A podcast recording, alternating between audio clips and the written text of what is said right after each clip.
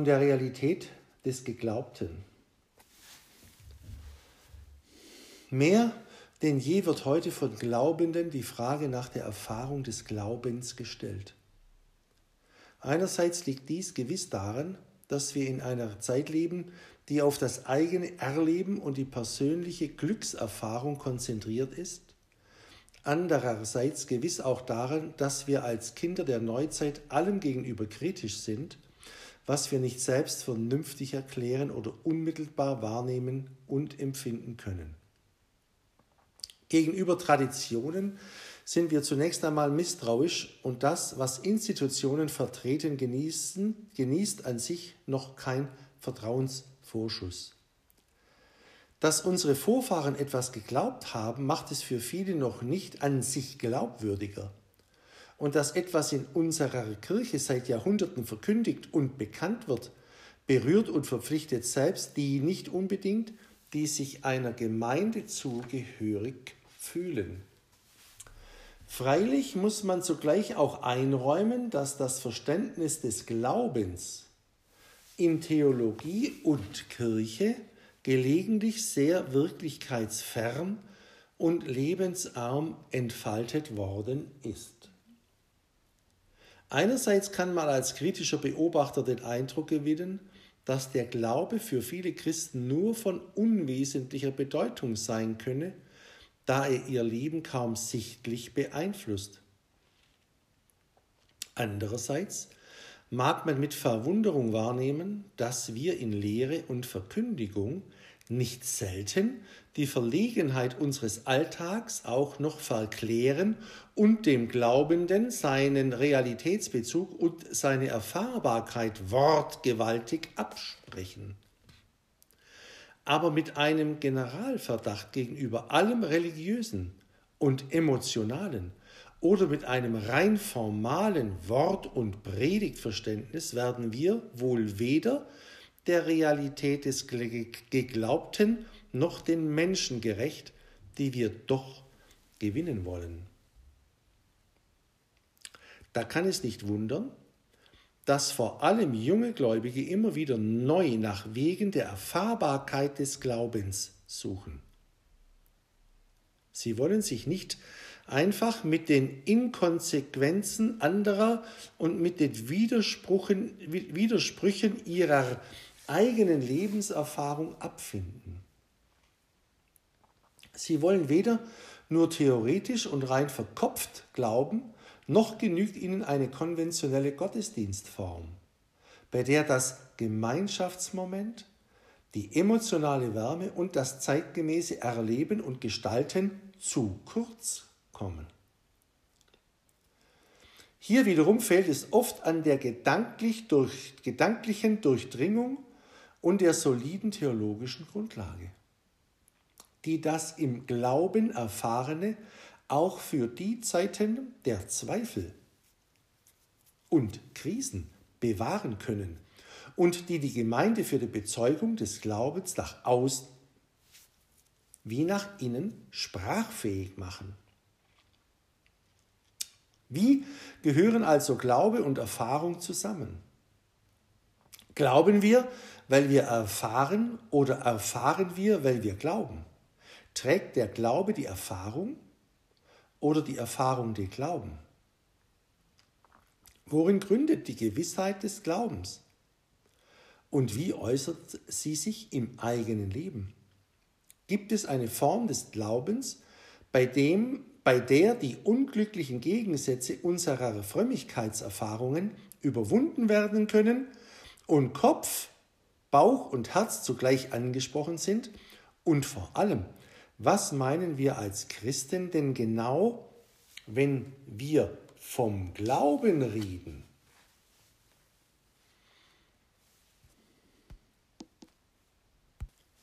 Besinnung auf den Ausgangspunkt der Ziele.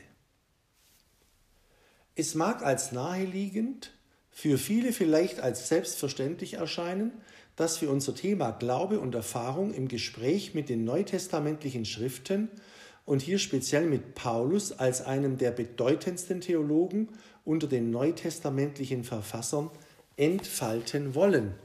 lässt uns nicht schon die Rede vom Urchristentum und der Urgemeinde an das Ideal und Vorbild unserer christlichen Tradition denken?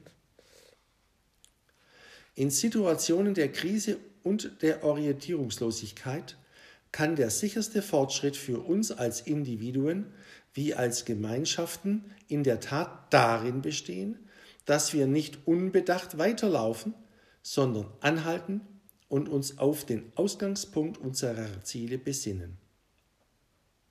Gleich einem Wanderer im Moor, der spürt, dass der Boden unter ihm nachgibt, ziehen wir uns unwillkürlich zurück zu dem Punkt unseres Weges, an dem wir noch sicheren Boden unter den Füßen hatten, um uns neu zu orientieren. Dabei darf es nicht um ein zurückgewandtes und lebensängstliches Flüchten in die Vergangenheit gehen, sondern vielmehr um eine Wiedergewinnung der Perspektive, die uns vormals motivieren und unsere Wirklichkeit verändern konnte. Die Rückbesinnung auf die Wurzeln unseres Glaubens führt ohnehin nicht zu einem verklärten Bild der ersten Christen und Gemeinden, bei denen alles noch dem Ideal entsprach und in Ordnung war. Vielmehr wird sich sehr schnell zeigen, dass es gerade der Umgang der ersten Christen mit den außergewöhnlichen Herausforderungen und Schwierigkeiten ist, der uns bei der eigenen Bewältigung unserer Aufgaben noch heute Orientierung und Motivation sein kann. In der Tat bilden das Substantiv Glaube und das Verb Glauben nicht erst neuzeitlich, sondern von Anfang an einen, wenn nicht den Zentralbegriff zur Beschreibung des rechten Gottesverhältnisses und zur Bezeichnung der westlichen, der christlichen Religion überhaupt. Dies zeigt sich schon rein formal an der Häufigkeit der Verwendung des Glaubensbegriffs im Neuen Testament. Glaube und Glauben sind je 243 Mal belegt. Und nur in den beiden kürzesten neutestamentlichen Schriften, dem zweiten und dritten Johannesbrief, findet sich der Begriff nicht. Allein in den Paulusbriefen kommt der Glaubensbegriff insgesamt 196 Mal vor. Entscheidender als die reinen Zahlen ist die freilich ist freilich die programmatische und umfassende Weise der Verwendung des Glaubensbegriffs in den frühchristlichen Schriften. So kann Paulus in Galater 3, 23, 25 vom Gekommensein des Glaubens reden, um das mit Christus gekommene Heil und Leben insgesamt zu umschreiben. Und in Römer 12, 6 nennt er als verbindlichen Maßstab für jede Predigt der christlichen Propheten die Übereinstimmung mit dem Glauben. Die ersten Christen bezeichneten sich schlicht als die Glaubenden und wollten sich das Christwerden, den Übertritt zur christlichen Religion und den Eintritt in die christliche Gemeinschaft treffend benennen, sprachen sie vom zum Glauben kommen. Doch was verstanden die ersten Christen genau unter Glaube? Was sind Bedeutung und Wesensmerkmal dieses Zentralbegriffs der christlichen, allemal der reformatorischen Kirche bis heute? Bis in die Gegenwart hinein verbreitet ist erstens die Verwendung Glauben, das in der Bedeutung für wahr halten. Hier ist der Glaube also konkret auf einen Glaubensinhalt bezogen. Er bezeichnet etwas, was geglaubt wird. Die Geretteten glauben, dass Jesus gestorben und auferstanden ist. 1. Thessalonicher 4,14. Glauben, dass Gott Jesus von den Toten auferweckt hat. Dass Gott Jesus von den Toten auferweckt hat. Römer 10,9. In diesem Sinne lässt sich der Inhalt des Glaubens auch von Beginn an in Bekenntnissen formulieren, wie wir in unseren Gottesdiensten bis heute das apostolische Glaubensbekenntnis gemeinsam bekennen. So wurde den Korinther nach 1. Korinther 15 in der Verkündigung bezeugt und so haben sie geglaubt. Vers 11. Dass Christus gestorben ist für unsere Sünden nach der Schrift und dass er begraben worden ist und dass er auferstanden ist am dritten Tage nach der Schrift und dass er erschienen ist, Kephas, dann den Zwölfen. 1. Korinther 15, 3 bis 5. Umgangssprachlich wird der Begriff Glauben heute oft verwendet, um hervorzuheben, dass sich etwas nur, dass sich etwas nur annehmen und vermuten, aber eben gerade nicht mit Gewissheit sagen lässt. Wie in der Redewendung Glauben heißt nicht wissen. Im Neuen Testament hingegen wird eine Erkenntnis nicht etwa deshalb als Glaubensaussage bezeichnet, weil ihr Wahrheitsgehalt dem Bekenner ungewiss oder zweifelhaft wäre. Der Glaubende darf und soll sich seiner Überzeugung durchaus gewiss sein. Was, sein Glaubens, was seine Glaubenserkenntnis vom sonstigen menschlichen Wissen unterscheidet, ist nicht etwa ein Mangel an Gewissheit, sondern lediglich die Weise, in der diese Gewissheit zustande kommt.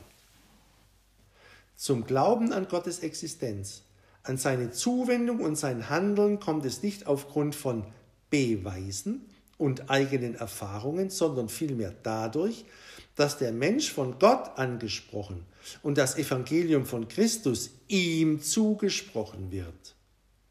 Der Glaubende wird von der Wahrheit des Evangeliums überzeugt, ohne dass er selbst Zeuge der beschriebenen Ereignisse gewesen ist. Er kann sich darauf verlassen und einlassen, ohne dass er sie wie andere Tatsachen seines Lebens persönlich nachprüfen und belegen könnte. So versteht auch Paulus als Gegensatz zum Glauben nicht etwa das Wissen, denn der Glaube ist von Wissen, Erkenntnis und Gewissheit erfüllt. Er würde in diesem Sinne wohl eher formulieren, Glauben heißt Wissen. Für ihn besteht der Gegensatz zum gegenwärtigen Glauben der Christen vielmehr im zukünftigen Schauen, in der Anschaulichkeit, dem Sichtbaren der für uns noch zukünftigen himmlischen Welt. Denn wir wandeln im Glauben und nicht im Schauen, im Sichtbaren. 2. Korinther 5, 7. Damit bedeutet Glauben, sich an das zu halten, was man nicht sieht, als würde man es sehen. Die Glaubenden sind also durchaus davon überzeugt, dass Gott ist und dass er für sie ist. Aber sie können dieses Wissen nicht eindeutig aus der Geschichte und Erfahrung, unabhängig und außerhalb von Christus ableiten. Sie können ihre Glaubensüberzeugung anderen gegenüber wohl bezeugen und vernünftig erklären, aber eben nicht beweisen.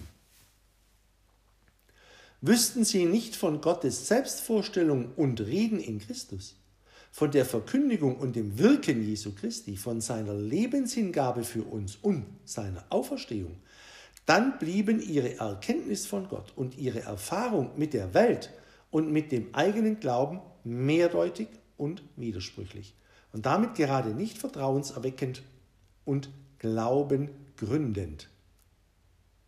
Infolge der Zusage des Evangeliums hingegen vertrauen sie fest darauf, dass sich Gott dieser widersprüchlichen Welt gegenüber bereits behauptet hat und sich ihr gegenüber endgültig in Liebe und Gerechtigkeit durchsetzen wird. Aber sie nennen diese Gewissheit noch Hoffnung, weil sie eben noch nicht für jeden augenscheinlich und offensichtlich ist.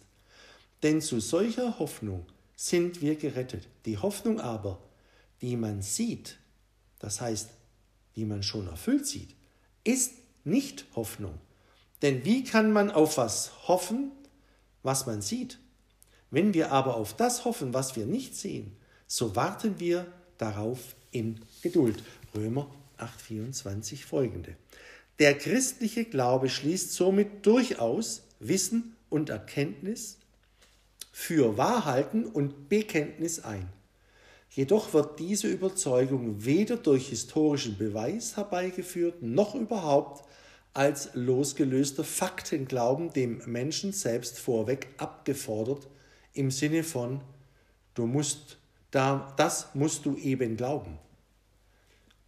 Die Offenbarung Gottes in Jesus Christus ist für die ersten Christen, wenn man es mit neuzeitlicher Begrifflichkeit ausdrücken wollte, sehr wohl historisch. Das heißt, in Raum und Zeit hinein geschehen, aber eben nicht historisch verifizierbar.